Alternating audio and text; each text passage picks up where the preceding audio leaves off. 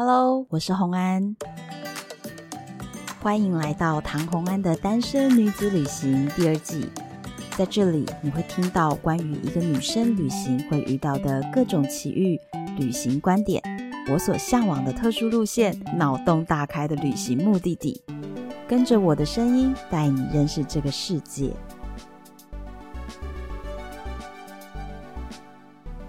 欢迎回到旅游的单元，真的每次都是很久之后才更新，大家很久才听到我的声音。但是今天呢，请到了大家非常非常想念的，其实大家有很想你吗？因为你都很稳定的播出啊。我的节目其实大家都不用太担心啊。好，大家听到他声音就知道了吧？我的好朋友 Firas。Hello， 各位听众朋友，大家好，我是旅行快门的 Firas。对，就是在疫情后 Firas 都是来找我，然后我就会开工这样子。我就是呢唐洪安防停更大使。就是要靠他来就是防止我停更了。是，你知道吗？我前几天就是在刷就是那个 Pockets 的总表上面啊，然后旅行快门就是一周1至2更、唐洪安单身女子旅行2个月更。我谢谢他说2个月更，我谢谢他没有跟我说停更。因为很多粉丝以为停更，而且我昨天刚好有个讲座结束的时候，刚好就有听众来跟我说，哦，我追了你2年，一对情侣哦，然后他们就跟我说我在等着你更新。我说有我有更新那个旅途中代歌那一集。他说那个不是已经2个礼拜前了吗？我说也对，完蛋了。好啦，继续加油好不好？好的。今天这一集呢，我们请到了 Firas， 一定要讲一个非常非常精彩的故事。然后 Firas 实在是太厉害了，不愧是我们中东的专家。你知道吗？其实这一集我本来打算留在旅行快门的，结果谢谢你就把这整集搬到我们这边来了。真的，我的听众朋友都会说，为什么要听 Firas 的故事都要到唐洪安那边去听呢？必须。对，好，那所以呢，我们今天要讲的这个故事真的是非常特别哦。中东的达人跟我们分享中东各个国家王室里面的这种什么丑闻吗？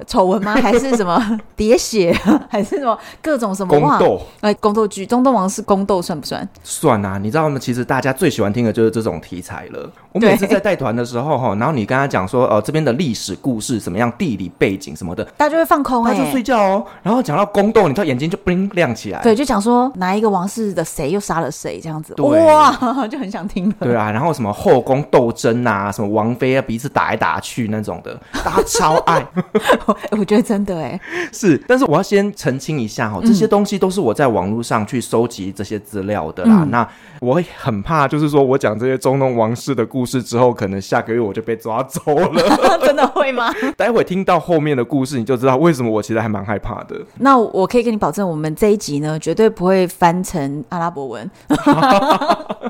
要保护来宾哦。对，我们保护你，就是完全只用中文播出，不会有阿拉伯文，这样子你比较不容易被抓走，而且我比较安全一点。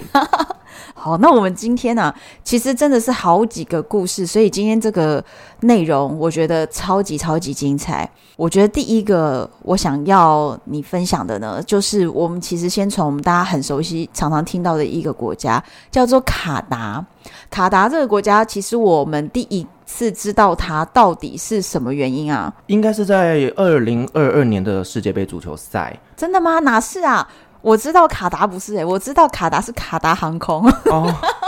那我比你还早，因为呢，我记得是在2005还几年的时候，卡达举办了亚运赛。哦，对，所以其实我那个时候我就知道卡达了。然后再来就是我在2013年左右，我又外派到那边，所以我跟卡达关系非常非常密切。在我只知道卡达航空的时候，你就已经，还好你不是说卡达掐。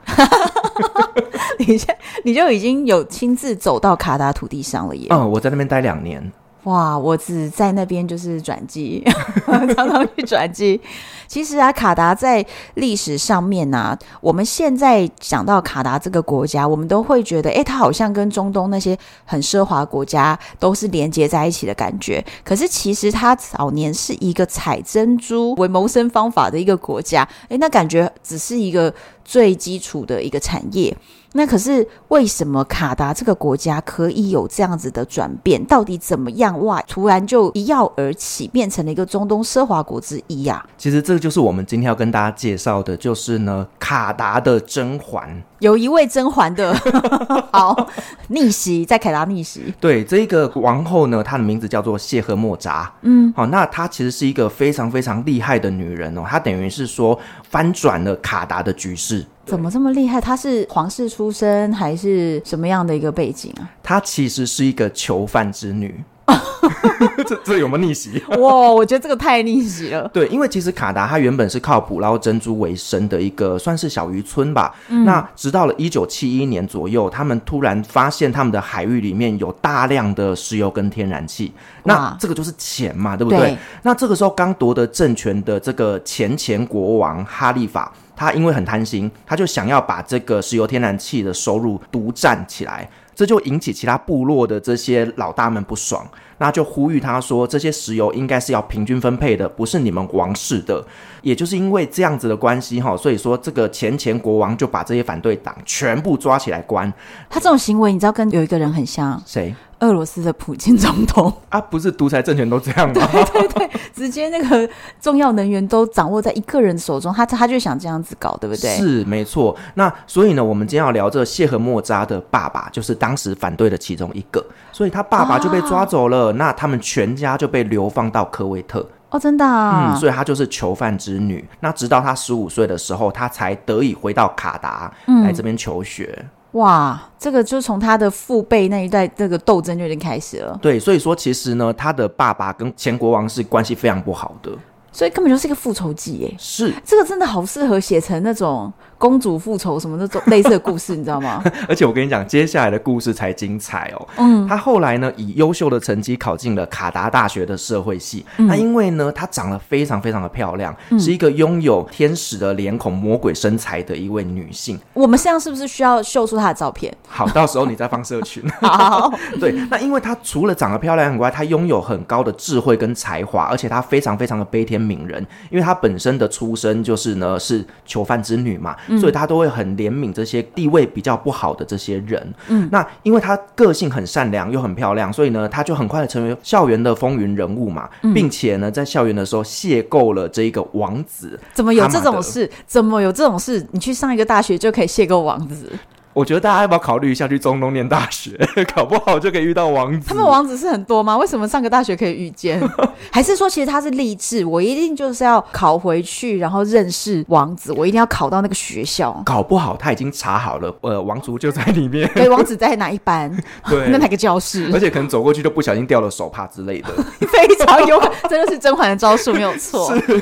对，那王子看到这么美丽的谢赫莫扎，马上就一见钟情，就真的 fall in love，疯狂的追求他。哎、欸，他们这个很像罗密欧朱丽叶，因为他们两个父亲是仇人哎、欸。对啊，而且你知道吗？就是他们两个坠入爱河之后啊，当要结婚的时候，这个你知道父辈已经是死对头了。对，他怎么可能轻易的答应让你们结婚呢？对，所以这个结婚的过程当中也发生很精彩的故事。哎、欸，可是我觉得这个很妙，就是他就知道他的父辈是这样，所以他遇到王子，他应该要觉得说这就是我仇人的儿子。其实呢，他们在交往的过程当中，就是呢，谢赫莫扎有跟王子说过，批评他爸爸的不好，嗯，可是这个王子就说：“我知道你讲的都是对的。”哦，这样子，对，王子哥配上外弯，王子真的非常非常开放，因为他是接受西方开放的教育的，所以他也非常反对他爸爸的这样做法。OK， 对，那所以说他们两个理念也相同。所以呢，他们最后就决定要结婚，才会想要相爱结婚。他觉得这个王子是一个很棒的人，了解他面临的这个家族的事情和他悲剧，所以他觉得这个王子就是他值得托付终身。对，而且他们两个想要改变卡达这个国家哦。所以呢，当他跟他爸爸提出说他想要娶谢赫莫扎的时候，当然就引起国王的大力反对嘛，绝对的啊。对啊，可是你知道当时那种坠入爱河的人是你说什么我都不听的那一种、嗯、他是可以为了心爱的女人跟全世界为敌啊。天哪！最后你知道没办法嘛，他就是王储嘛，最后国王就妥协了，那就接受他把这个太太娶进门。我觉得这个国王真的是轻易的怎么就退让啦。但是你知道这中间有但书哦。什么但书？就是呢当时的这个王子其实他已经有了第一任的太太了。什么鬼啊，跟哈山一样，就是有了第一任老婆还要娶别人。可是人家是王室，你知道会有一些政治联姻的关系，尤其是以前中东部落都会娶很多公主，而且他们其实法律上就是可以娶4个，就是普通百姓都可以娶4个，更何说是王室。嗯，对，所以他当时已经娶了第一个太太了嘛。嗯，那所以当时这个国王呢就要求说，好，你的娘家不准任何人来参加这场婚礼，然后同时呢你必须要由大太太牵着你走进会场。这个真的很羞辱，谁要这样？对，可是他就忍下来了。他真的是甄嬛，心里有个复仇梦。对，他真的是甄嬛耶。对，而且在婚礼当下，这个国王就直接对着谢尔莫扎说，认清楚你自己的地位。哇，真的人家才在办婚礼，他就直接来一个下马威。对，就是很威胁，你知道吗？哦，嗯，所以其实他当时嫁进去的时候是真的受尽了各种委屈，不过也因为这种委屈跟侮辱让他变得更加勇敢坚强。哇，这个真的是《甄嬛传》对，那他进入了王室之后，其实他就等于是拥有了王室的资源嘛。对，那其实他本身是一个商业奇才，那个脑袋啊，赚钱的脑袋真的是超级灵活的。他就开始用自己的实力去证明老娘不是只是一个花瓶。她就呢说服她丈夫呢，让她开始做采珍珠这个产业。所以那个时候全国也都还是在采珍珠，然后只有国王自己拥有天然气跟石油资源，对不对？是的。哦，所以她就说，我从采珍珠这个产业先让我做一下。对，她想要创业啦，然后刚好卡达什么没有，就珍珠最多。嗯，哦，那她在呢1979年的时候，让她掏到了一颗黑珍珠，然后那颗黑珍珠偏偏呢国王也看上眼了。这是什么小美人鱼的故事？她想要跟她的媳妇抢那一颗黑珍珠。哦，对，那最后呢就是谢赫莫扎坚持不给他公公，说要你就花钱给我买。对，要你就花钱买。最后他用100万美元买下这一颗黑珍珠。他创业第一桶金就哇100万美元进账。对，所以这个就成为后来他打造他的商业版图的第一笔创业基金。这个其实是老天帮忙耶。嗯，因为让他发现了黑珍珠这个东西，不是说你自己很努力就有，是要有点缘分哦。对啊，所以其实你看嘛，上天都在帮助他复仇。真的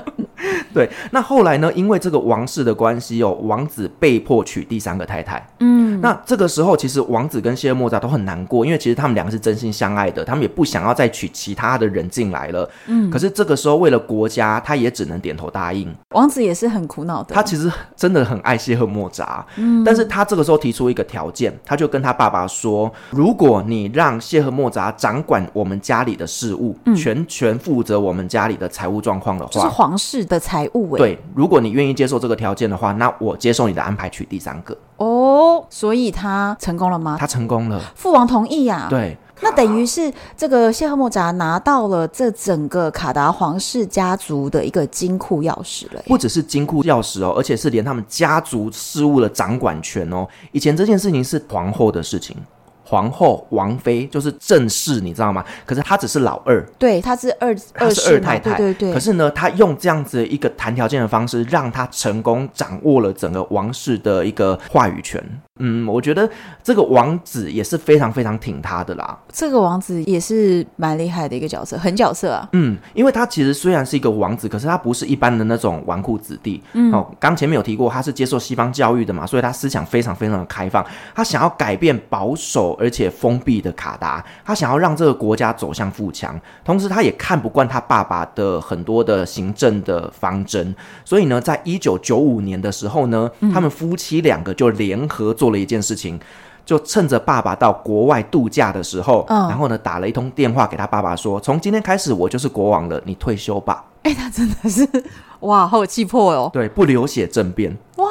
他这样子是真的是蛮厉害。嗯，而且直接就拿到政权。那他爸爸为什么当下是没有办法反抗啊？因为他儿子已经在国内做好布局了，例如说可能就是一些政权啊人脉啊什么的，他都已经先打理好了之后再做这件事情。那这个时候他人在国外，他是赶不及回来再夺回来他的王位的。哇，一夕之间他直接把爸爸的王位拿走了。对，但是他其实是比较开放的一个人，所以其实是大家是更爱戴他的。没错，因为他上位之后他就开始大刀阔斧的做各种改革，提升人民的社会福利，同时他也提高了女性的社会地位，所以说在各种的改革跟福利的提升之下呢，卡达的人民啊，基本上教育啦、医疗啦什么通通都是不用钱的。哇！但是因为呢你做这样子的一个改革就会增加国家的支出嘛，那因此呢哈马的国王这时候已经是国王了，他就成立了国家投资局，然后呢让他的老婆谢赫莫扎掌控这一个国家投资局。这个女生真的很厉害耶。对，就是她原本只是掌握了王室的钱而已，现在她掌握是整个国家的钱了。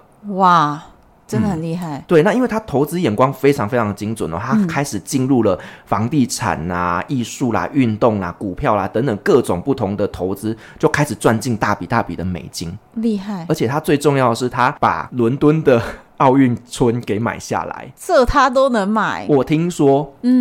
英国有1/10的土地是卡达皇室的，就是这个女的去投资的，就是这个女的厉害。然后呢她投资了世界各国的房地产，同时也开始涉足了时尚产业，她花了 8.5 亿美金收购 Valentino 集团，同时 LVMH 跟 Tiffany 等等的时尚品牌都有她的股份。我不知道原来我们在买比如说 Tiffany 或 LV 的时候，其实都在帮她赚钱。对，而且其实都是把钱送到卡达去是，你没有想到说这些时尚品牌的背后的金主是卡达对，虽然大家会觉得说卡达是一个石油国，它一定是靠石油致富的，但是其实他们很早就知道说石油这个总有挖完的一天，他必须要把石油换成美金，并且做成其他的投资，来确保他的国家会永远富裕。哇，这个你是真的厉害。对，所以其实他们现在卡达的收入比最主要的已经不是石油了，而是其他的这些转投资的部分。然后呢后来他又开始涉足了艺术的产业，他花了4亿美元在世界各国收购艺术品，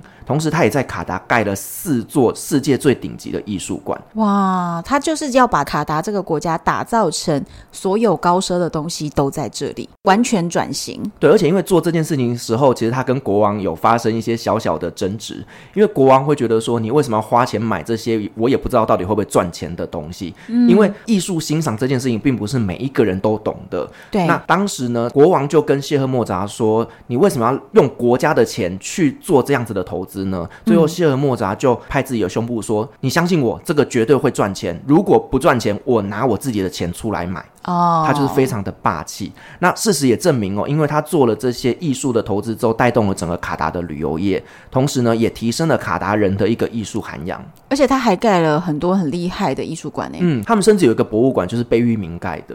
请贝聿铭直接去操刀。对其实他们真的是有钱以后就敢做这种高级的大投资，然后才会吸引全世界高级的客人来。对而且其实大家会讲到卡达世足赛他们花了很多很多钱嘛，花了2000多亿美金做一个世界杯足球赛。对，其实他并不是花这么多钱只办一场比赛他们其实是利用卡达世界杯这个主办权来做全国的改革，大兴土木，同时把这个国家呢晋升成为一个现代化都市，包含盖捷运啊，然后盖一个新的城市啊，盖机场啊什么的，全部的硬体设备同时升级。这个真的很厉害。而且你知道其实类似这样子的世界级赛事，有一些国家呢是请全国之力去办，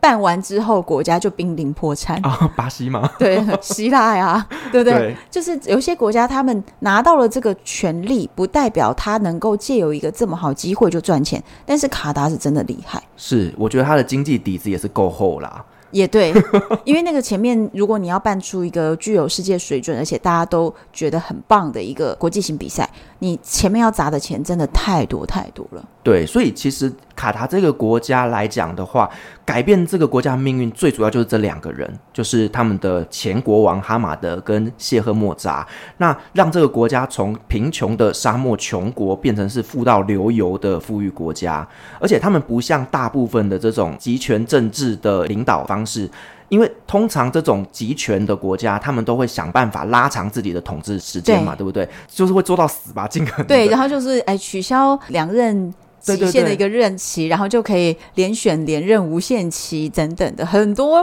领导人已经在干这个事情了。土耳其也是啊，还有我们的对岸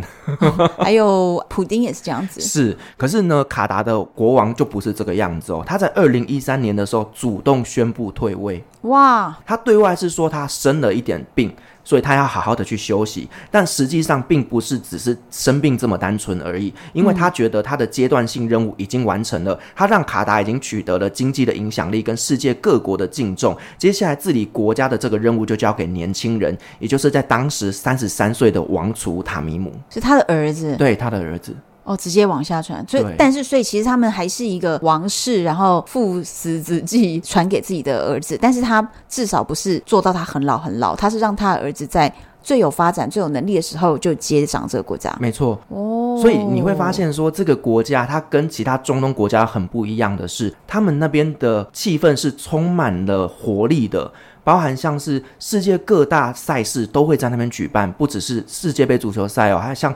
MotoGP 啦、还有 F1 赛车、网球公开赛什么，非常非常的多。所以这个国家呢，它已经慢慢的转型成为一个以体育行销来闻名世界的一个强国。嗯，而且他们很努力在打造卡达航空，疫情间卡达航空全球飞的航线也是非常多。对，而且呢就是他们呢每年花在这上面的行销广告也花的蛮多的。哇，真的。所以卡达其实是真的蛮厉害的一个国家在中东里面，然后也因为这一对夫妻导致卡达在中东国家里面现在算是相对开放的一个地方，是非常的开放哦。那再来呢就是要讲到另外一个国家，是我曾经去旅行过的国家，然后在上个月呢也有它的新闻，就是6月1号约旦王储的世纪婚礼。这个新闻我不知道大家有没有留意到，但是其实约旦王子大婚，据说这个背后水很深啊。因为其实这一场婚礼它可以说是约旦近30年来最盛大的一场盛事、那等于是请全国之力在举办这场婚礼、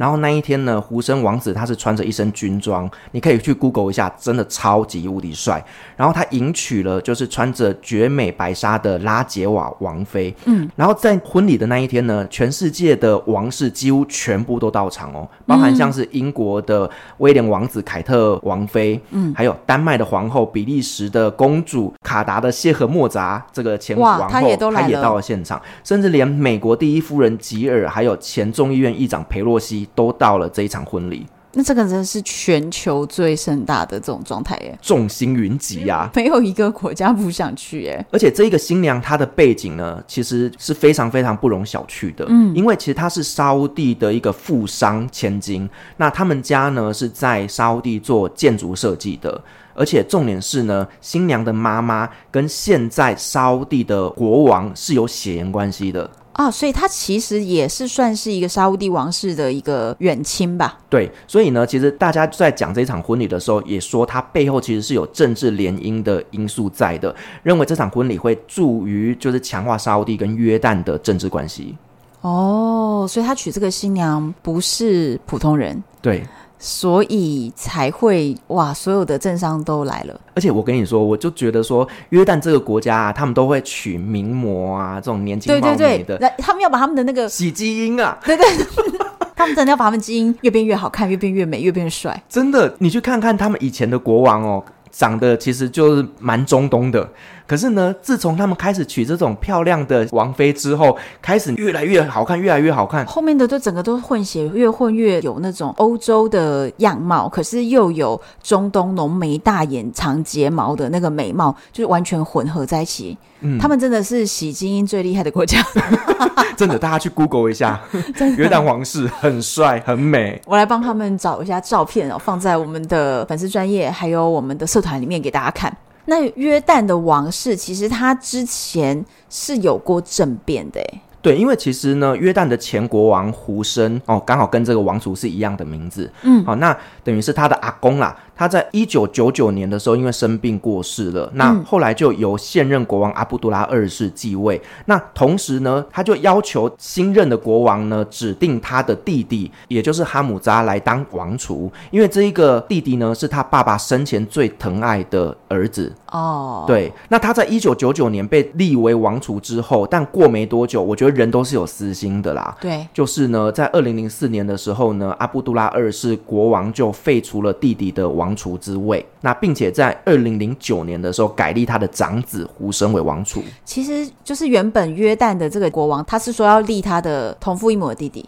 结果后来就改立自己的儿子。那就是都是这样子的，人都是有私心的啦，都是这样子的。但是这个前王储哈姆扎他被废除之后，他并没有消失匿迹，他在国内仍然拥有很高的支持者，那呢也常常会参加一些公众场合去批评政治上面的一些政策。那在2021年的时候呢，突然间约旦的军方呢就以国家安全为由逮捕了20多名的官员，包含王室成员以及呢前财政部长。那这个时候呢，这个前王储哈姆扎他就拍摄了一支影片，说他被囚禁，禁止外出。他是真的被囚禁了？他就拍影片说他被他自己的哥哥给囚禁。所以到底这个事情什么？因为其实一开始有这种消息，就是哪些人被逮捕啊，什么时候？其实初期就是觉得有一种雾里看花。其实呢，约旦政府当时的说法是指控说哈姆扎他去勾结国外的势力，那并且呢危害到了国家的稳定。那这个时候呢，他突然间前王储自曝遭受到软禁，当然是头条新闻嘛， 对不对？所以这件事情在约旦引起非常大的火花。那根据一些资料显示确实是哈姆扎在民间有在争取一些主要部落跟其他势力的支持，那这样子的行为让国王非常非常的不安，而且有危机感。国王就他哥哥嘛，所以其实就是以前在那个父母的要求下，哥哥应该要立弟弟为下任的王储，但是哥哥就私心改成自己的儿子了。这个弟弟其实是在暗中真的还是有一直在铺垫一些自己的人脉啊，或者是他政商的关系啊，所以你觉得应该是他其实真的也是有想要夺回政权？我觉得有因为如果你今天没有想要去争的时候，你就会稍微低调一点，那哥哥也会睁一只眼闭一只眼，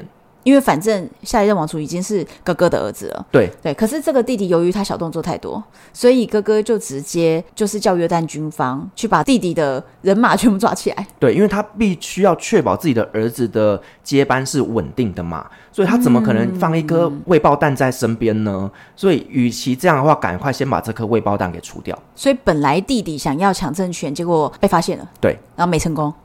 哇，这个在历史上真的是很多就很常听到这样的故事啊。然后就是兄弟就是反目，对，为了要争政权就反目。是，所以你知道吗？身为王室的皇子，其实他们也是有很多很多的无奈的。你也许不想抢，可是呢，哥哥就觉得你会抢。可是我觉得这个事情是很难避免，因为你看，连我们普通人家出生的家庭，都可能和兄弟姐妹之间就觉得说，哎呀，父母都不偏心，那更何况他们是王室，他们的资源，你稍微一个倾斜，那个资源就哇差了那么多。你知道在鄂图曼帝国的时代啊，他们如何避免这种兄弟斗争？就是呢，继位者把所有的兄弟全部杀掉。这个太夸张了，真的在旅行快门前面几集，这不是跟四爷一样啊？对，而且这个是他们爸爸要求立的法令这个叫弑亲法。因为怕你们自己在那边内斗打来打去，所以谁继位了，其他人你都别活了，因为你反正你活着就有危机，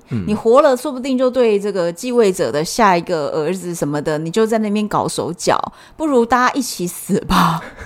对，除非你装疯卖傻。可是他们这样子很可怕就是你看他把兄弟都全部都直接大家一起死一死，那你要确保这个人他一直当国王当下去都没有任何意外发生，不然他们整个国家应该是这样子说，就是呢，如果新继任的这个国王他还没有子嗣，还没有生下小孩的时候，兄弟不能死，他兄弟不能死。可是如果他自己已经有小孩的时候呢，其他兄弟就得死。你不觉得那这样子这个他的子嗣会在娘胎里就不断的被暗杀？因为你一生出来大家都要死，那变成我们兄弟们大家一起来防止你生小孩啊。你知道吗？我刚脑袋突然间浮现一个很奇怪的画面，就是你知道受精卵有没有一群精子往前冲只有第一个人成功之后后面全部都死光。他们就是这个制度这是什么东西？这种概念对啊，而且那这样子兄弟不想死的就一定会在他的王妃或者是他怀孕的这个妻子当中去动手脚，想办法小孩子不能生啊，因为小孩子如果生出来兄弟大家一起就灭亡了，怎么办啊？真的耶，然后就会开始下药，有没有？对，我们提前动手我们这个就是宫斗剧看太多真的所以他们这个该不会是一怀孕之后那女生要被关在一个监牢里面，确保没有人对她下毒还是怎么样的？我觉得有可能。另外一种做法就是呢，他的兄弟就是装疯卖傻，就是可能有精神疾病啊，或者是说身体哪里不好啊，出了什么状况的，是不会让国王觉得有威胁的、哦、你就可以活下来，自己去山里就退隐江湖，对，隐居在山上、啊、对，耕田啊，就是还是跟四爷一样嘛，是，就是你不要让国王觉得有威胁性啦。哦天哪，我觉得怎么为了钱这个人性都展露成这个样子。是啦，但是这真的是身为王室的无奈，是这样没有错。所以其实我们不要羡慕王室、像我们这样是挺自由的，对啊，至少我们没有生命的危险啊真的是。那另外啊，其实在中东国家里面我们会发现非常多的新闻是关于中东女性被压迫，那所以我们大家也都会有一个很深的印象，就是说中东的女子其实是比较没有女性的权利，展现在方方面面。那其实在之前就有很多的新闻热度是关于杜拜的公主呢直接就出逃了，他们要逃出自己的国家，那还有公主被抓回去，下场还很凄惨。为什么连公主都待不下去？到底是什么情况？就是大家都会觉得公主就是养尊处优，然后呢茶来伸手饭来张口的，公主就应该是迪士尼的公主啊，就是大家会觉得他们好像就是很梦幻，然后生活无忧无虑的，而且他们都不用争权力了，都已经不会是王储了，可是他们到底遇到什么问题？可是中东女性的命运其实就是要接受王室帮你安排的婚姻哦，对，然后再来就是他们会觉得你不要有太多的个人想法。像在2018年的时候，杜拜公主拉蒂法她逃亡失败这件新闻震惊世界，原因是呢、这个拉蒂法公主她其实是杜拜的酋长穆罕默德他到处留情生下来的小孩，也就是所谓的私生子啦。你知道他像谁吗？谁？那个叫什么《还珠格格》是不是啊就是乾隆下江南留下的多情种啊。我怎么觉得好像中东这些故事跟中国的一些故事都可以牵在一起哦大家都是拿同一个剧本吧对那因为她本身是一个不受宠的公主，因为、王室认为她的血统不纯嘛，对，所以呢她在宫里面是不受重视的、所以她小时候呢就被侍卫送到他的姑姑家去寄养。那同时因为他们家很有钱嘛，王室的经济支持，所以他从小是过着富裕而且很自由的生活哦。对，所以拉蒂法公主呢，她从小就在外面的世界闯荡，然后她渴望爱情跟自由、并且她梦想自己未来要当一个医生，所以她拿了皇室的钱，但是是过着自由百姓的生活，没错，所以她有自由百姓的梦想，她当然就是有这样子的一个想法。可是随着她年纪增长之后呢，他就回归到了王室嘛。那因为呢他本身是血统不纯的公主，所以他一定会是王室政治下面的牺牲品，他一定要被排挤耶。对，他可能会被政治联姻嫁到了邻国或者是其他的贵族的一些老男人家里去哦，为了政治联姻的关系，然后他又是一个最不得宠，就是等于是在皇室里面觉得你身价也没有那么高，所以呢通常要需要联姻的时候，要把公主嫁去别国吃苦的嫁给老男人的时候呢，我们就是要挑这种啊，反正我们自己也不是很在乎这个人啦，就把他丢出去，没错，所以他就是这个角色，对，被派到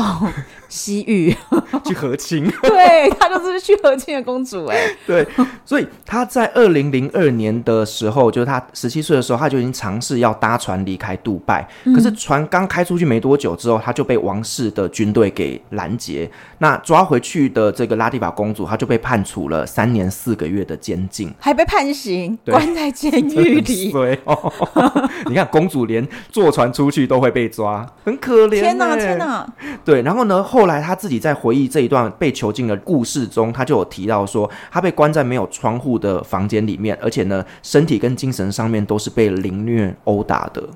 哦，好可怜哦。所以他其实根本明面上呢名称上呢是一个公主，但她其实根本就是他们的傀儡，没错，就是要和亲的时候我就是派你，你不遵守规矩呢你就进监狱吧，是，所以其实表示他们真的一点都不珍惜这个人，谁叫你要成为王室的公主呢？他们认为这就是你的责任。哦天哪，他一定心里想着是如果我是平民百姓多好。没错，那在2018年的时候呢，他又规划了第二次的逃跑。那这时候他得到了一些人的帮助哦，是开车离开杜拜进入到阿曼，然后从阿曼搭乘快艇进入公海，并且计划呢要换成游艇抵达印度之后，再从印度转机飞到美国寻求政治庇护。这一次由于这时隔16年，所以呢感觉他的逃跑计划是看起来比较周延了一点哦。对，花了16年计划。哦，好对，但谁知道就是呢他的这个游艇即将要靠岸的时候，因为船上有人手机的讯号泄露了他的踪迹，所以他又被抓回去杜拜了。那个到底是什么样的一个神队友呢？猪队友了，真的对，搞什么鬼啊。对啊，第二次被抓嘛，所以他这次的监禁又比之前更加的严格了，总共有7个警卫在24小时然后在他的住处监视他，就直接站岗监视了。对对对，嗯。而他自从被抓回去之后，他也知道这一次他应该是没有机会再逃出来了，所以呢他就会躲在浴室里面用手机录制一些影片控诉父亲的一些种种罪行。他居然还有网路吗？因为他有一些朋友帮他偷渡了一只手机进去哦，对，然后因为浴室是唯一一个他可以上锁的空间，所以他就在里面偷偷的录制一些影片。好可怜哦。对，然后你听他讲的这些内容，真的你会觉得非常非常的悲哀。他有几段话是这么说的哦，他说他不许我离开这个国家一步，在这里我没有人身自由。他还会暗杀那些不听话的王室成员。哇，就是你不听话他就是把你杀了，完全不会尊重你是一个人啊。他爸爸根本也不在乎他是自己的孩子耶。没错哦，他就是政治的棋子。哇，是啊，所以他其实再继续不听话下去，有可能被杀是他。对，因为其他王室成员不听话就直接会被暗杀，所以他被暗杀也是非常有可能耶。对，因为他前面还有一个姐姐是真的被消失了，所以他就不敢再做其他的动作了。他就是想逃，然后没逃出去以后，他现在已经，可是他还敢在那个浴室录音，其实我觉得他是对他自己的人生已经相当相当悲观了。他甚至觉得或许这些影片外流以后，那如果没有人能够来救我，那我可能也会被暗杀，或者是我可能也被消失。他可能是抱持这样的想法，所以他觉得那我就是录影片传出去。对，反正大不了就死了嘛，非常非常悲观耶。对，可是这个因为这个影片的外流，所以就是在网络上就轩然大波嘛，那所以大家才知道哈，杜拜王室会监禁公主哦，居然有这样子的事情。那王室一定有他的说法，王室就是说拉蒂法公主她的精神状况不是很稳定，需要在家里休养治疗。那我就要怀疑了，他难道是杜拜王室里的唯一的案例吗？还是杜拜王室到底有多少人是这样子的？刚我们前面有提到，就是说他有一个姐姐是逃离失败嘛，对，就是呢有一个叫 莎姆萨的公主，她因为想要逃离王室给她指定的婚姻，所以呢她有一次在去英国度假的时候她就逃跑了。那但是几周之后呢，他在剑桥的一家酒吧被发现，同时带回了杜拜。那之后他就被抓回去，一直囚禁、虐待，甚至是被下药的。他这个姐姐的逃跑，他其实你知道，你在英国逃跑，你就不应该还留在剑桥。这个计划不太周延啊，因为他应该会被搜索，你知道吗？整个全英国搜索啊，你是不是应该要躲到比如说台湾来？哎、欸，对耶，台湾可能比较安全一点。真的呀，对你在英国逃跑，你不赶快跑走，然后还留在剑桥的酒吧。可是杜拜王室好像蛮深耕英国的，所以他留在那边就是会被抓呀。对，所以他可能会觉得英国他比较熟悉，也许他有一些人脉可以帮助他，但殊不知王室也有一些人脉。对，他真的来台湾的话，台湾的人民都友善。下次我可以建议一下。哇，这个真的是很容易被抓，那他这样子回去也是超级惨啊。对，那从此之后他就被消失在公众的视野当中，目前也不知道他到底是死是活。他就真的被消失了，就消失了哦。但是呢，我们刚前面讲到那一个拉蒂法公主，对王室呢还有公开一些她的照片，例如说跟朋友在杜拜的 shopping mall 里面用下午茶的照片。王室公开的？王室公开的。你怎么知道那是他真的朋友？说不定王室请灵眼啊。对，然后可是看那个照片的时候就会觉得说公主的表情然后她的神色是没有生命力的，所以搞不好是被迫拍的照片。他就是被迫去演零演，然后说我们要帮你做宣传了，过来演一下，然后他就很不高兴，因为其实他是非常不开心，所以只好去演这些角色让王室去公开。因为其实一个真正自由的人，你会是可以自己上网去公开这些内容的，怎么会是王室来公开你跟朋友私下行程？我印象中好像是有一些朋友跟他吃饭的朋友公开的照片，然后呢，王室就说公主现在过得非常好。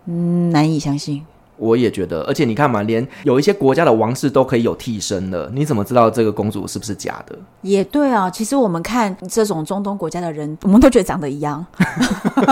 对不对？都觉得长得一样美一样帅，都觉得长得很像。对啊，所以其实他找出一个很相像的人，那我们真的也不知道是谁耶。是啊，哦，以前都觉得非常羡慕这种中东的王子公主的故事，但是其实讲到现在大家还会羡慕吗？我觉得听起来一个比一个可怕欸，真的。不然就是那个兄弟之间互相直接就是让对方死啊，不然这公主呢没有继承王位，但是你必须当和亲的棋子，对吗？说什么嫁入豪门，有没有卖他小黑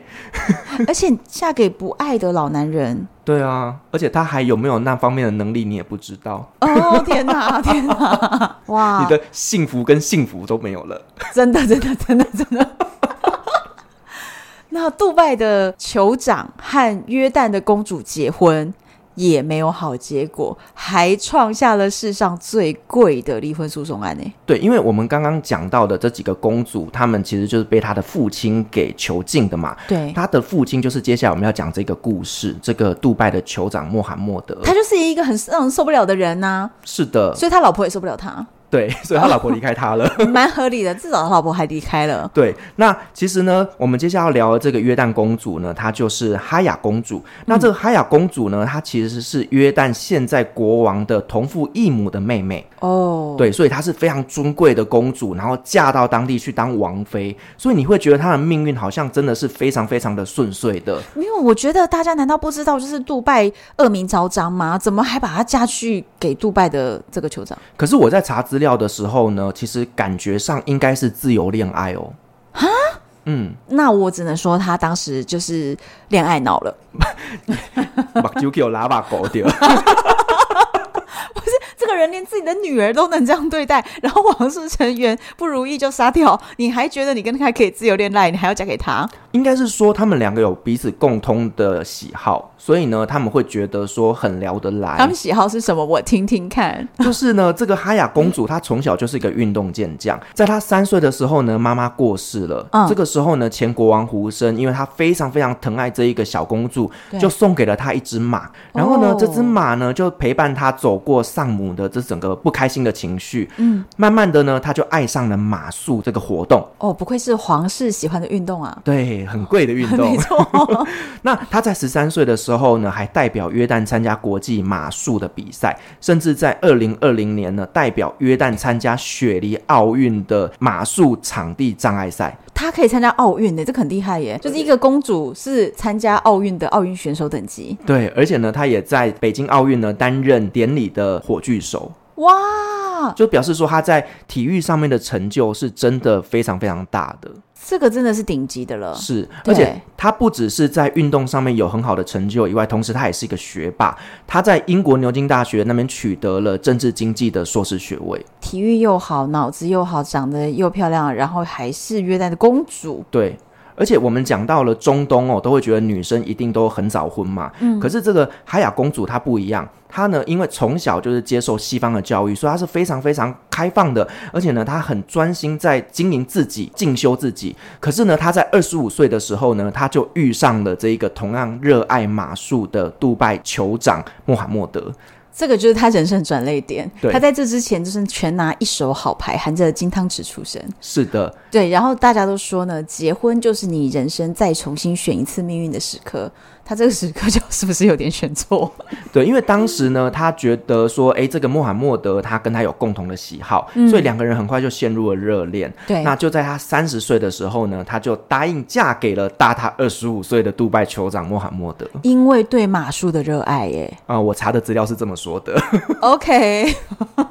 对，但是呢，确实哦，在婚后呢，哈雅公主是备受宠爱的哦，因为其实她当时已经不知道是第几个太太了哦。嗯、但是呢，她为了要尊重她，她把她立为二王妃。哇，她那个晋升很快。对，因为其实在当时他们结婚的时候呢，穆罕默德还只是一个王储而已，还不是国王。哦，那是结婚之后过几年之后呢，他才成为了国王嘛。那但是婚后呢，他也答应了让哈雅公主允许不用穿着黑袍啦、头巾啦，甚至呢让她可以过得像在西方世界的这种自由的感觉，那不再需要被这种反辱的传统规章给束缚着。那我觉得这个国王当时是真的非常爱他，对，我相信在当时一定是有爱存在的，因为包含他们在出席这种世界各国的活动场合的时候，你可以看到照片上面他们两个互看的眼神里面是有火花的。对，当下是真的爱的，但是这个爱是会变的。对，尤其是在呢2017年的时候，听说哈雅王妃呢跟她的保镖日久生情，而且呢还有被穆罕默德捉奸在床。怎么会这样啊？就听说啦。这个就有点像是戴安娜王妃也是跟保镖日久生情。对，然后你知道吗，就是这个哈雅王妃她看到了前面讲的这个哈姆扎公主跟拉蒂法公主的惨状，因为其实这个时候她就是他们的后妈嘛。对，她就知道说哎，原来我爱的这个男人他对他自己的女儿都是这样子的。是，所以她就感受到丈夫的不可理喻以及控制欲，同时呢她也听到了一些消息，就是说呢他们想要将她的女儿，也送去和亲，公主的女儿嫁给沙烏地的王储小萨尔曼，那就是也想要把她送去和亲的意思啊。是，那当时呢就是她有听到这样的消息之后，她就会很害怕自己的女儿以后也会受到这样子的对待，就开始策划逃跑。嗯，那后来呢哈雅王妃就在朋友的帮助之下呢先逃到了德国，之后呢那当然呢杜拜就会要求德国要把人交出来。对，那德国就说我不帮，我谁都不帮。最后呢这个哈雅王妃又带着2个小孩逃到了英国去，因为英国是她以前在那边念书嘛，是很熟悉的地方。哦，那同时呢她抵达英国伦敦之后呢就帮自己的女儿申请了强制婚配保护令以及防性骚扰令。哦，这个就是比刚刚逃到英国的有一点法律概念啦，所以她直接就是在法律上寻求了一个保护。而且重点是啊，这个时候呢她的娘家也站出来了，就是约旦的王室，他的哥哥就帮他安排了约旦驻英国大使馆的秘书一职，让他拥有了外交豁免权。哦，哇，那这个不愧是公主，所以她其实真的要逃离的时候，娘家是很有力量的。对，娘家非常的挺她。哦，直接，所以她住在英国，然后她又有外交的保护了。然后呢，她为了要打这场离婚官司啊，就是哈雅王妃就开始各种不停的爆料，爆说杜拜的王室怎么各种丑闻。那穆罕默德呢，也就开始爆出哈雅跟她的保镖这个婚外情的部分。可是在这个时候，我就开始怀疑说，那她说，哈雅王妃跟保镖日久生情这件事情，可能是杜拜酋长啊要对她泼脏水，所以到底是不是真的呢？就有一个问号，因为其实这种时候你要打这种官司，然后大家一直互相在媒体上放消息，很多时候就是为了抹黑对方。是，对，所以这个到底是不是真的有，就真的不知道了。当然这个就是新闻媒体上面这样子讲的嘛，我们也不知道是真还是假。对，那后来呢在2020年的时候，英国法院判决就是2人离婚之后呢，孩子的监护权是归哈雅所有，那同时穆罕默德需要支付 5.5 亿的英镑，等同于205亿新台币来支付赡养费。哇、wow， 可以啦，人家再怎么样是约旦的公主，你赡养费也是不能给低的。对，那我觉得就是呢哈雅王妃可以说是中东这些逃离的女性里面唯一一个成功的，而且是真的跟王室断得干干净净。不容易啊，不容易。是，而且是还好她是约旦的宝贝公主，然后约旦这个国家又非常支持她，因为如果没有约旦在背后能够去做一个保护，就她的娘家做保护的话，其实是非常不容易。对啊，而且你看杜拜连自己家的女儿都也没有在善待，哇，这个太惊悚了，真的太惊悚了。欸，所以我们跟普通人结婚也是一件值得开心的事情，平淡也是一种幸福啦。没错没错没错没错。那还有另外一个也是中东公主悲惨的命运，那她不是杜拜的哦，她是在另外一个也算是相对保守的国家，沙乌地是相当保守的，好，相当保守。好，沙乌地有一个非常悲情的公主，对，这个公主叫呢米歇尔公主。那米歇尔公主呢，她在13岁的时候就被她的父亲许配给她年龄差非常非常大的一个堂哥，你没听错，就是堂哥。那这近亲结婚啊？他们都是这个样子的。OK， 对，他们想保持血统纯正，没错。哦，好。但是呢，因为年纪真的差太多了，所以呢，他们两个相处并不是很融洽，有很多的冲突哦。那呢，米歇尔公主呢，她就被安排到了科威特去念书，本意是要让她能够学习知识，并且接受自己的命运。嗯。然而就在这个时候呢，米歇尔公主她认识了年纪相仿的沙烏地驻黎巴嫩大使的儿子穆斯勒。那两个人呢年纪相仿嘛，然后一见钟情之后很快就走到了一起，展开了一场禁忌之恋。婚外情，是，她就是婚外情，她就是婚外情，因为她已经嫁给自己的堂哥啦。对，所以她是人妻身份出国留学。哎呦，好禁忌哦。然后就直接婚外情，婚外情的对象还是沙烏地自己派驻黎巴嫩的大使的儿子，没错，所以他自己是公主，然后又跟外交官的儿子搞婚外情。哎呀，好乱啊，好乱哦，我都已经快要讲不清楚他们每个人到底是什么关系了。所以他们两个不断谈这样的恋爱，然后他们还打算就是直接哦，反正他们不是说私下谈谈而已，他们是真的想要就这样脱离原本这个不爱的堂哥。没错，因为呢，他们后来就回到了沙烏地之后，还有在偷偷的约会。那后来呢，他们就决定了，好，我们两个远走高飞。这个时候呢，米歇尔公主她就安排了一场溺水假死的戏码。然后呢，这个剧情你知道我今天讲的每一个故事我都真的是可以马上联想到又是哪一个剧，也是这个剧情。欸，我最近想到一个溺水假死的剧情，就是那个绝世网红，一个韩剧绝世网红也是溺水假死，大家手上拿的剧本好像都一样。欸，真的真的，大家就抽签拿剧本。是，所以他先来一个假死，就是为了说假装他死他就可以跑走嘛，然后就私奔嘛。嗯，然后呢他就是假死之后呢就剪掉自己的头发，就女扮男装直奔机场。可是呢因为他的伪装在机场马上就被识破逮捕了，因为你知道他是不是 Mission Impossible 看太多，他以为直接这样子剪短头发就可以跑走吗？电影不要看太多，我是觉得他是需要你知道那个人工脸皮的 3D 列印。他应该是没有，所以会在机场被识破。是啊，而且我觉得你今天要逃亡，你也是到国外再去逃嘛，你在自己的国家逃什么逃？到处都是这些监视的人。对，而且她是公主。欸，对啊，那谁不知道她长什么样呢？而且老实说啦，在逃跑的时候一定在机场就是最大的防守，因为他们一定就是要逃出国，那机场一定会抓人啊。是啊，所以他就真的被抓到。其实我觉得这公主是不是有点天真？我觉得很多的公主他们可能就是被保护得很好。对，他们的这个出逃计划呢看起来就是漏洞百出。是，然后以前我如果看电影演这种某个女主角呢出逃计划漏洞百出的时候，我就觉得到底这个剧本会不会写啊？可是我现在发现，欸，他们真的是这么天真的在安排她的出逃计划。真的就很天真。所以她在机场被抓到了。对，那因为这个时候她是有婚姻关系的嘛。对啊，所以呢她就被判处通奸罪。嗯，那通奸罪在沙烏地是非常非常严重的罪行的，是可以丢石头把他丢死的。欸，对，所以呢后来这个男生呢就被斩首，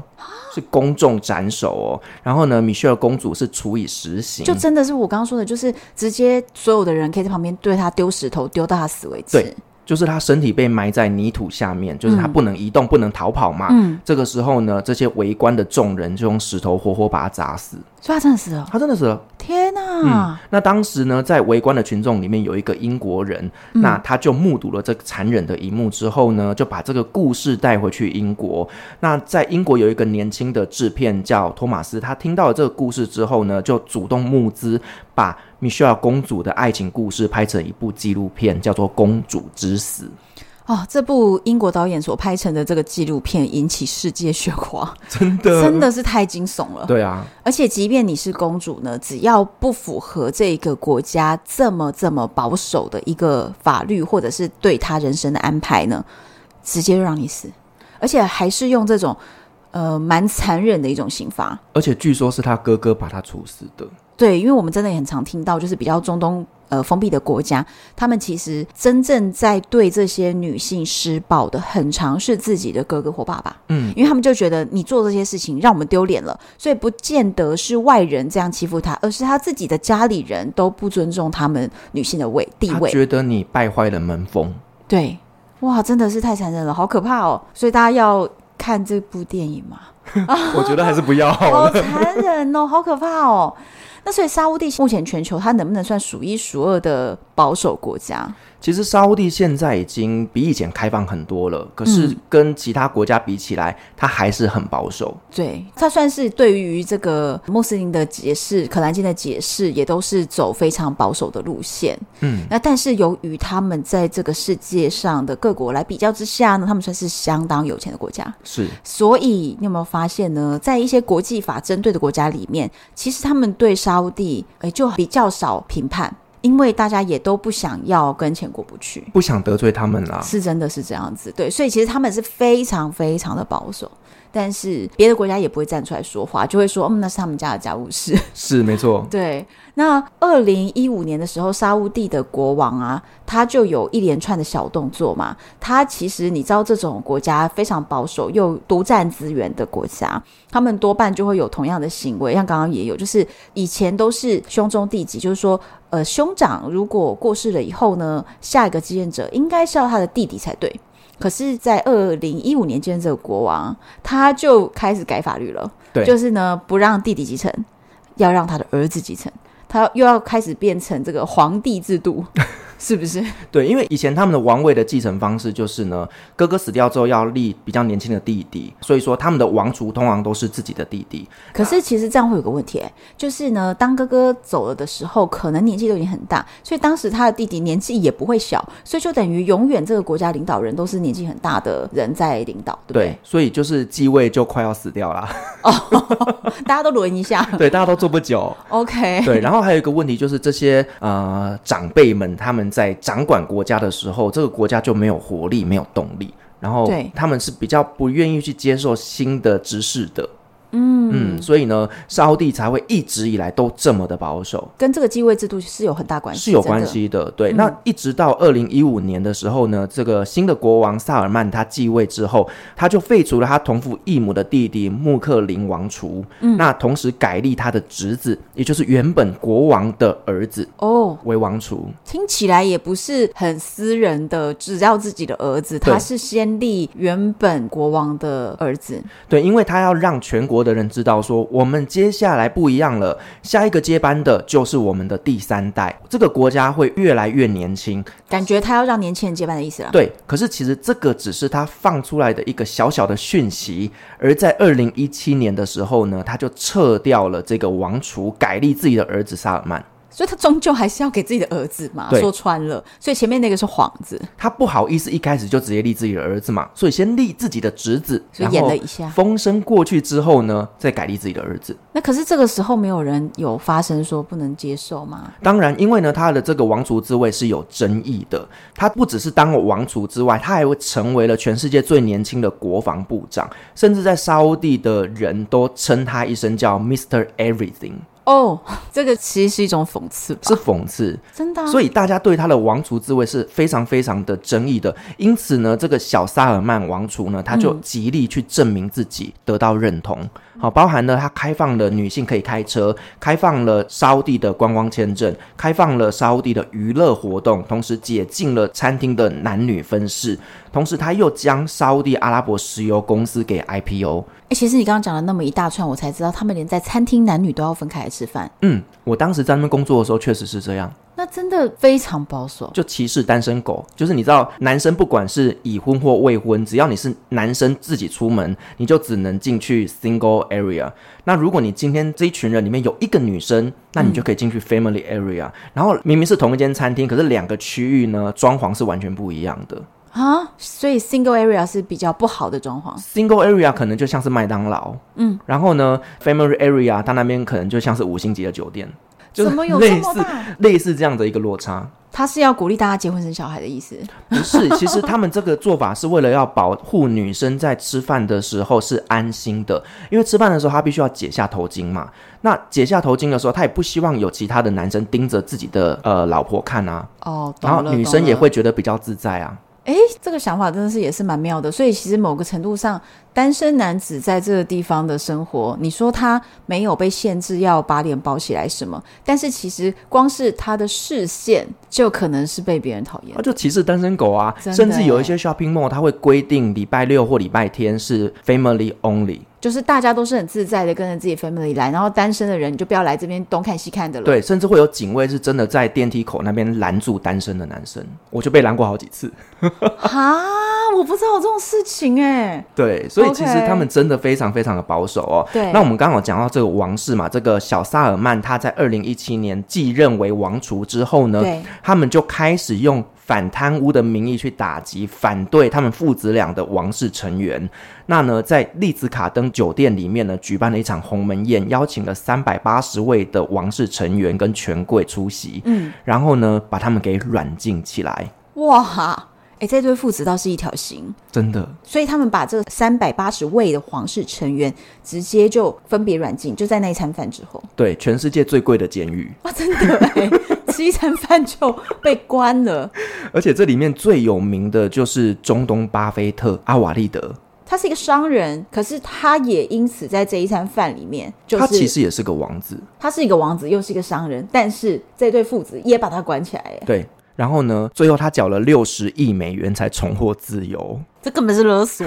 这根本是勒索。他就是勒索，他就是勒索。而且重点是你要当场表态嘛，你要表态你是认同本父子的，没错。那你不认同的话，可能就活不下去了，可能就被消失。那如果你要重获自由，那你缴钱啊，缴罚单啊。对，他这整个的囚禁过程，你知道他总共收了多少保费吗？他总共收到1000亿美元。我天哪，这场鸿门宴好赚钱哦！人家办婚礼有的会赔钱，他们请一场鸿门宴很赚钱，真的。怎么有这种事？这一次的行动其实呢，它主要是为了要打击反对他们王室的成员嘛。其实最主要的头号目标就是前国王的儿子土耳其，所以是前国王的儿子。对，因为呢，他据说在担任利雅得总督的时候，曾经纵容利雅得地铁的计划延宕以及超支预算，同时他也被指控曾经呢尝试要推翻萨尔曼国王的阴谋。那因为这个土耳其一直觉得自己会继承王位，毕竟他就是前国王的儿子嘛，那他也从来没有隐瞒过自己的野心。他常常会跟一些兄弟姐妹就是讨论说，未来我会成为国王啦，以及萨尔曼他现在不应该继承王位啦等等的，那他也真的就是有在海外拉拢一些势力，尝试要推翻萨尔曼父子。但是这个土耳其他有点太低估小萨尔曼，他认为小萨尔曼只是掌握了国防部，那国防部本身呢，他也不是什么情搜单位，所以他就认定小萨尔曼抓不到他的把柄。这个他太轻忽对手了。所以你看嘛，我们都说中东的这些行动都很愚蠢。要这边搞宫斗，他们真的手段是要高明一点。他们是不是应该要看一下《甄嬛传》还是四爷的那些剧啊？他们要多看看我们的宫斗剧。对，他们就是宫斗手段有一点溜宫欸。对，他殊不知就是小萨尔曼他早就已经掌握了监听技术，全国的通讯都在他的监听之下。因此呢，这几年下来他也收集了非常非常多的证据。你知道他蠢到连哦，跟他的队友在通讯的时候都是用一般的电话，他完全没有要防啊，他没有要加密欸，他不觉得他自己会被抓，他根本就轻忽了这对父子的能耐，他完全没有想过。所以呢，这些被抓起来的人呢，就会看到证据全部摊在他们的桌子上的时候，他也只能认了啊，因为真的是有证据啊。而且他还到处大言不惭的一直讲，然后他在讲的这些话的时候其实全部都被录音，他甚至也没有用暗语啊什么的去秘密的进行这些沟通，他都觉得他就直接讲，真的是躲不掉欸。而且你知道这一件事情他们真的布局非常非常的久哦，他2017年才继位成为王储，可是你看他一继位成为王储之后就做了这个行动，这中间收集了多少资料，表示他已经暗中监控好几年了。等于是他爸爸前面在布局的时候，他也配合得很好。对，这对父子真是太可怕了。其实想要整顿王室这个行动不是从小萨尔曼开始的，其实从前国王呢阿布都拉就想要做这件事情了。嗯，因为对他来讲就是说这个王室的成员啊人越来越多，然后这些开销越来越大，大家又这么的奢侈浮夸，这个国家总有一天会败坏的。嗯，只不过因为呢他们收集的这些证据呢水太深，然后涉及的人有一点太广，内容太震撼，如果没有好好的处理的话动摇国本。对，动摇国本会伤害到整个的王室，所以他当时没有这样的魄力去执行，虽然他有证据。那到了小萨尔曼之后呢他就拥有雄心壮志嘛，他曾经在一个短片里面就叙述说，我向你们保证任何牵扯贪腐的人都不会被宽恕，不管他是亲王大臣还是任何人。嗯，对，因为他认为说这些王室你坐享了特权跟荣华富贵，你就要低调啊，你不应该到处去炫耀自己的财富跟身份地位嘛，那未来就是这些亲王再生亲王再生亲王，你国家负担不了啊。所以呢小萨尔曼就认为自己是继承了前国王的精神，所以呢他就有胆识去做前国王没有办法做的事情。其实对这个人我就是越来越难去定义，在你讲这个故事的时候，因为其实他在后面讲说他的理念啊，其实就是不能让这些人就是王室大家都开枝散叶，然后一堆人在分这个钱，这样王室到最后一定会衰败，这个的想法切入点都是对的，但是他们手段也是非常狠。你知道这件事情有多可怕吗？沙烏地现在才到第3代哦，嗯，他们的王族就已经有 1.5 万人，太多。然后呢光是王子就有5000人，这还是登记有案的。那其实沙烏地的王子好像也是蛮容易遇到的齁。对、欸，但是我们并没有要去这个国家跟他相遇，因为沙烏地他那么多非常保守的规定。我就遇过啊，沙烏地王子追我啊。对对，你之前有在节目里面讲，他们王子真的是蛮多，真的非常的多。那他就利用了这样的一个行动之后呢，要求这些权贵就交保费嘛，保护费。那总共收到了1000亿美金，收的盆满钵满。那同时呢，他也让这些权贵从此宣誓效忠于王储，他会在释放他们的时候命令这些被囚禁的亲王微笑摆姿势跟他合照。那对于这些被囚禁的这些亲王们来讲就是很大的侮辱嘛，可是呢小萨尔曼就是在提醒他们，你们虽然自由了，但你们永远都在我的掌握之中，然后还把这个合照照片摆得到处都是。对，然后他们就没有办法去否认，而且也等于是昭告天下说，哦，你们之前公开的批评我，但是你还不是站在我身边微笑给我拍照吗？所以其实是超级讽刺的，超侮辱人的啊。对，但是这一件事情其实意外的在沙烏地的民间获得非常非常大的支持，因为长年以来呢，沙烏地的顶层的 5% 的人把持了整个国家的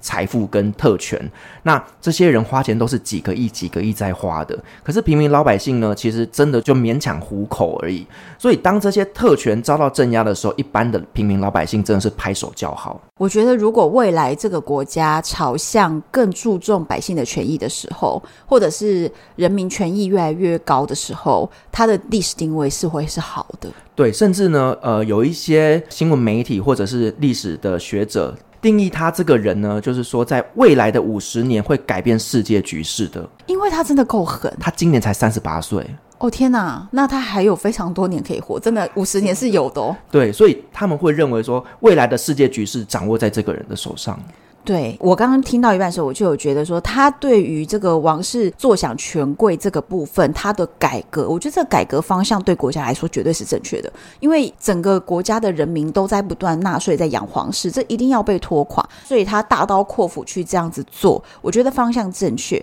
但是他的手段呢是非常狠，可是确实啊获得人民支持。所以其实呢他真的是一个心狠手辣的人哦，甚至有人说他就是个刽子手。对，不晓得大家还记不记得，就是在2018年的时候有一个非常非常大的新闻叫做卡舒吉命案，这是一个记者的命案。这个记者其实他是沙烏地人，可是呢他在土耳其被杀害之后还截肢。什么？对，就是后来呢就有人就指出说这个命案就是小萨尔曼他指使的。这位记者卡舒奇他是华盛顿邮报的记者，然后呢他就直接客死异乡嘛。对，好，到底是怎样又得罪了刚刚的小萨尔曼呢？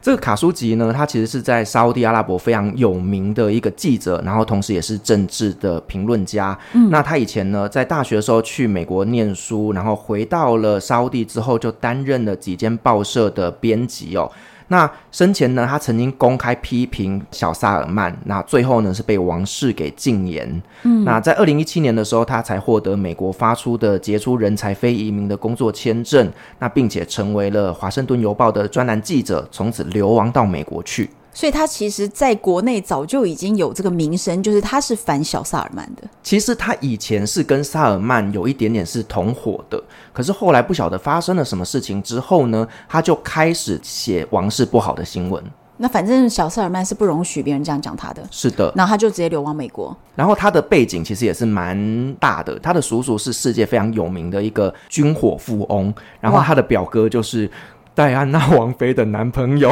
哦，所以这位记者呢他背后背景也是蛮厉害的，也是蛮厉害的。对，那因为呢卡舒吉他的前一段婚姻有一点状况，所以呢他就跟太太结束了婚姻的关系。那最后呢他在一场会议上面认识了一个土耳其的女孩子，那准备要跟他结婚的时候呢，他必须要得到他前一段婚姻的离婚证书，他才能够有新的婚姻嘛。所以呢他就要去沙烏地驻土耳其的领事馆里面去办理这个离婚证件。他怎么可以去？他不是在流亡吗？因为你知道各国的领事馆啊，就是比如说虽然是在土耳其的国土内，但是他是沙烏地的领事馆，这个领事馆的范围就是沙烏地的国土。对对，所以等于是你回到原本的国家去的意思哦。虽然说你只是走进了一栋建筑物，那这个就是很危险的。他不是在流亡吗？据说哦，就是他要去办这个离婚证书的时候，他有先去旁敲侧击，然后呢有进去领事馆里面稍微去看一下状况，然后跟里面的人稍微聊一下天，先去散步，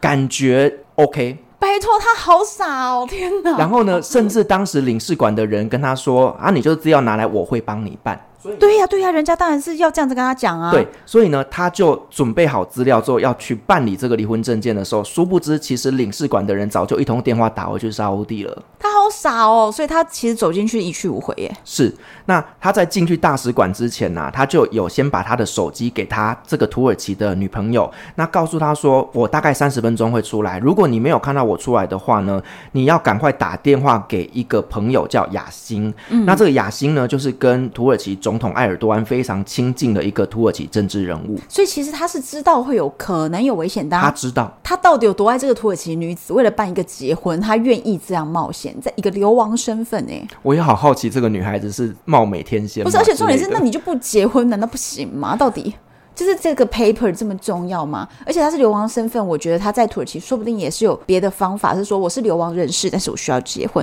到底为什么要冒生命危险做这事情？因为女方的家长要求他，如果你要跟我女儿结婚你就一定要有这份证明，然后他就很想跟他结婚。他真的是为了爱送了命啊天哪，是，对。然后后来呢就是呢领事馆的工作人员啊，他们呢就是有被通知说卡舒吉要来拿证书那一天不要来上班，所以呢当他抵达领事馆之后马上就被带进了办公室哦。那根据土耳其公开的截听记录哦，暗杀团队的成员之一的马赫尔就跟卡舒吉说，我们必须要把你带回去，如果你不配合的话你知道最后会发生什么事情的。那、当然卡舒吉不可能跟他去嘛，然后两个就在那边推推拉拉，然后最后呢他就被打了镇定剂，直接打针然后闷死。哦天啊，最后分尸。我的天啊，就直接在沙特的大使馆里面，对，直接杀人。对，哇，这个沙烏地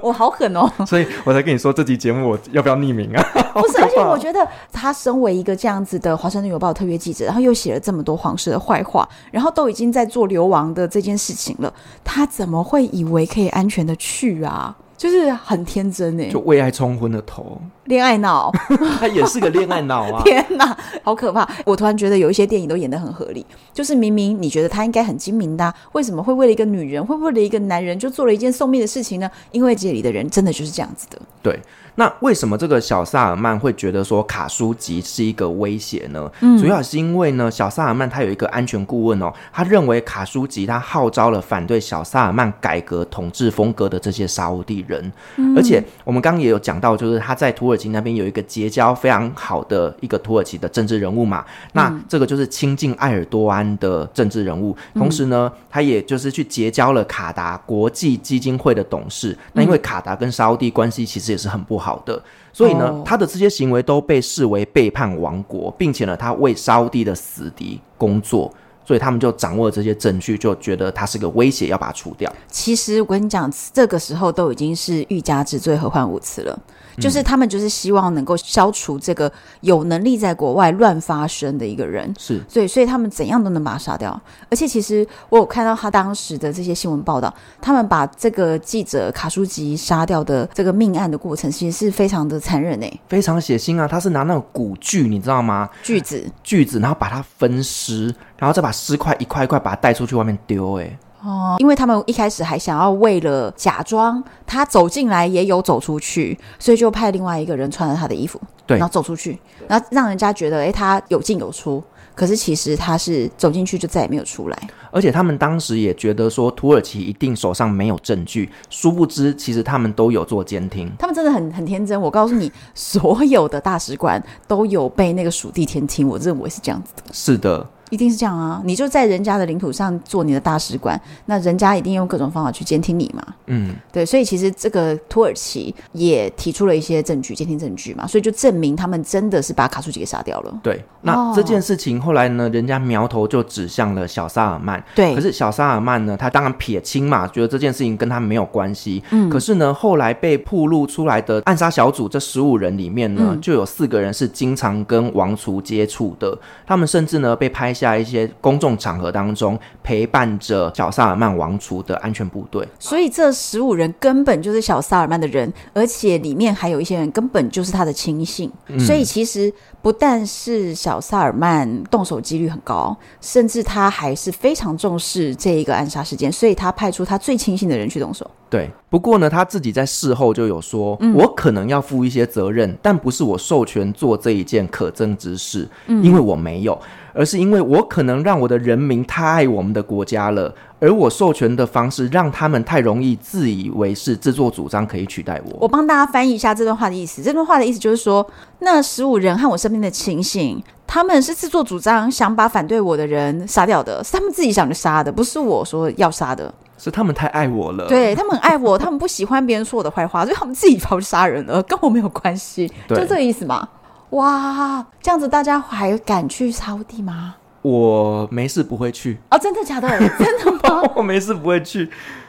可是那是因为你已经去过了，对不对？对啦。那你觉得一般人如果说旅行，比如说我们已经旅行了60个国家，你会建议我可以去沙乌地看看吗？还是没事也不要去？不是，我会觉得没事不要去，是因为他现在正在大兴土木，在建设旅游的资源观光这一块还没有到完全成熟，所以你现在去可能就看一个大工地，对，也没有办法看到很多东西，可是你 maybe 2030年的时候去就可以看到一些不错的东西。其实这个小萨尔曼呢，他继位成为王储之后呢，他就有提出一个沙乌地愿景2030的计划，就是呢他希望呢在2030年的时候改变整个国家，不只是说政治的改革、经济的改革、旅游的改革，各种全盘性的做国家升级。同时呢，他为了要改变这个财政，同时刺激国家的消费，创造就业的机会。那重点就是要让沙烏地摆脱石油的依赖性，改善了因为国际油价下跌而衰退的沙烏地经济。那他主张开放教育、医疗、旅游等私有产业，同时提升女性的权益，并且大力的发展娱乐的产业。那他的这个计划呢，有国王萨尔曼在背后撑腰，所以就算呢有一些保守派呢对他的这些革新是有不满的，也都无法置喙。其实我觉得这个人虽然手段很狠，但是其实他想做的事情也就跟我们今天第一个故事卡卡达的那一位《甄嬛传》女主角其实是一样的，就是她真的希望这些皇室原本很保守的陋习，还有这些官官相护然后占据国家资源的等等的事情，他们希望把它消除掉，然后希望国家是真正在进步的。其实她的愿景是方向是好的，但是手段是残忍的，所以现在等于是全国也正在一个改革当中。所以如果说我们在2030年，他如果还有照时间表来的话，或许我们在2030年有机会看到完全不一样的沙乌地，那时候去旅行或许会觉得很精彩。是因为其实这个人哦，我觉得历史上面真的很难去定位他到底是一个怎么样的人，因为呢他是在极力改变这个国家，但同时呢他的这个血腥的手段又是引起了更多人的不满，所以呢到底是好是坏，我觉得只能留给历史来见证吧。真的，今天中东的这些宫斗剧嘛，公主逃亡各种的剧情都超级精彩，一次把中东的这么多国家全部都讲进来了，大家应该会忍不住的开始在网络上面 Google 这些人的故事。那今天我们讲到很精彩的人，长得帅的，长得美的，我们大家会找这个照片呢放在我们的粉丝专页还有我们的 IG 我们的社团里面跟大家分享。跟大家分享一个好消息，现在我有在 LINE 开了一个旅游社群，唐红安的特殊路线旅行。如果你想要在上面跟大家一起分享旅游资讯，或跟我直接可以在 LINE 上聊天的话，欢迎大家加入，相关的连结我放在下面的资讯栏。好，今天谢谢 Firas 跟我们分享了中东这么多的秘辛，希望你们喜欢，敬请期待下一集。我是红安，我是旅行快乐的 Firas， 拜拜。